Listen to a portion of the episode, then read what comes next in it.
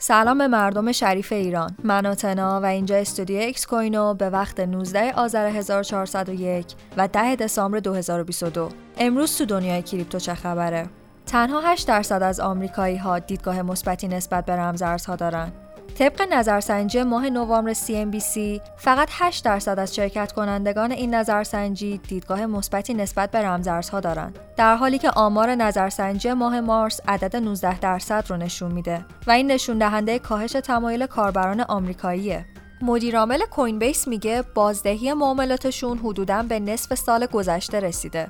طبق گزارش 7 دسامبر بلومبرگ، برایان آرمسترانگ، مدیرعامل صرافی کوین بیس اعلام کرد که بازدهی معاملاتی این صرافی در قیاس با سال گذشته حدوداً 50 درصد کاهش داشته. و مجموع سود و درآمد این صرافی در سال 2021 حدود 11 میلیارد دلار بوده. اما در سال 2022 به نظر می‌رسه به چیزی حدود نصف یا کمتر از اون می‌رسه.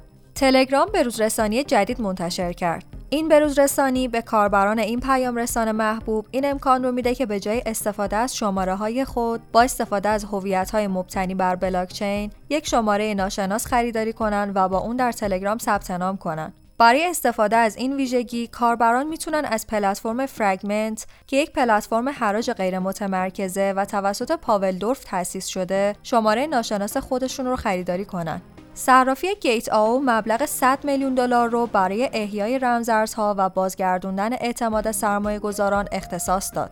با خروج دارایی سرمایه گذاران از صرافی ها به سمت کیف پول های شخصی، نقدینگی بازار تهدیدی جدی برای مشاغل حوزه رمزارز هاست. همین مسئله باعث شد که صرافی گیت آو برای کاهش اثرات منفی بازار و فروپاشی اخیری که در اکوسیستم کریپتو رخ داده صندوق حمایت نقدینگی رو با ضمانت اولیه 100 میلیون دلاری راه اندازی کنه. ممنون که همراه هم بودین.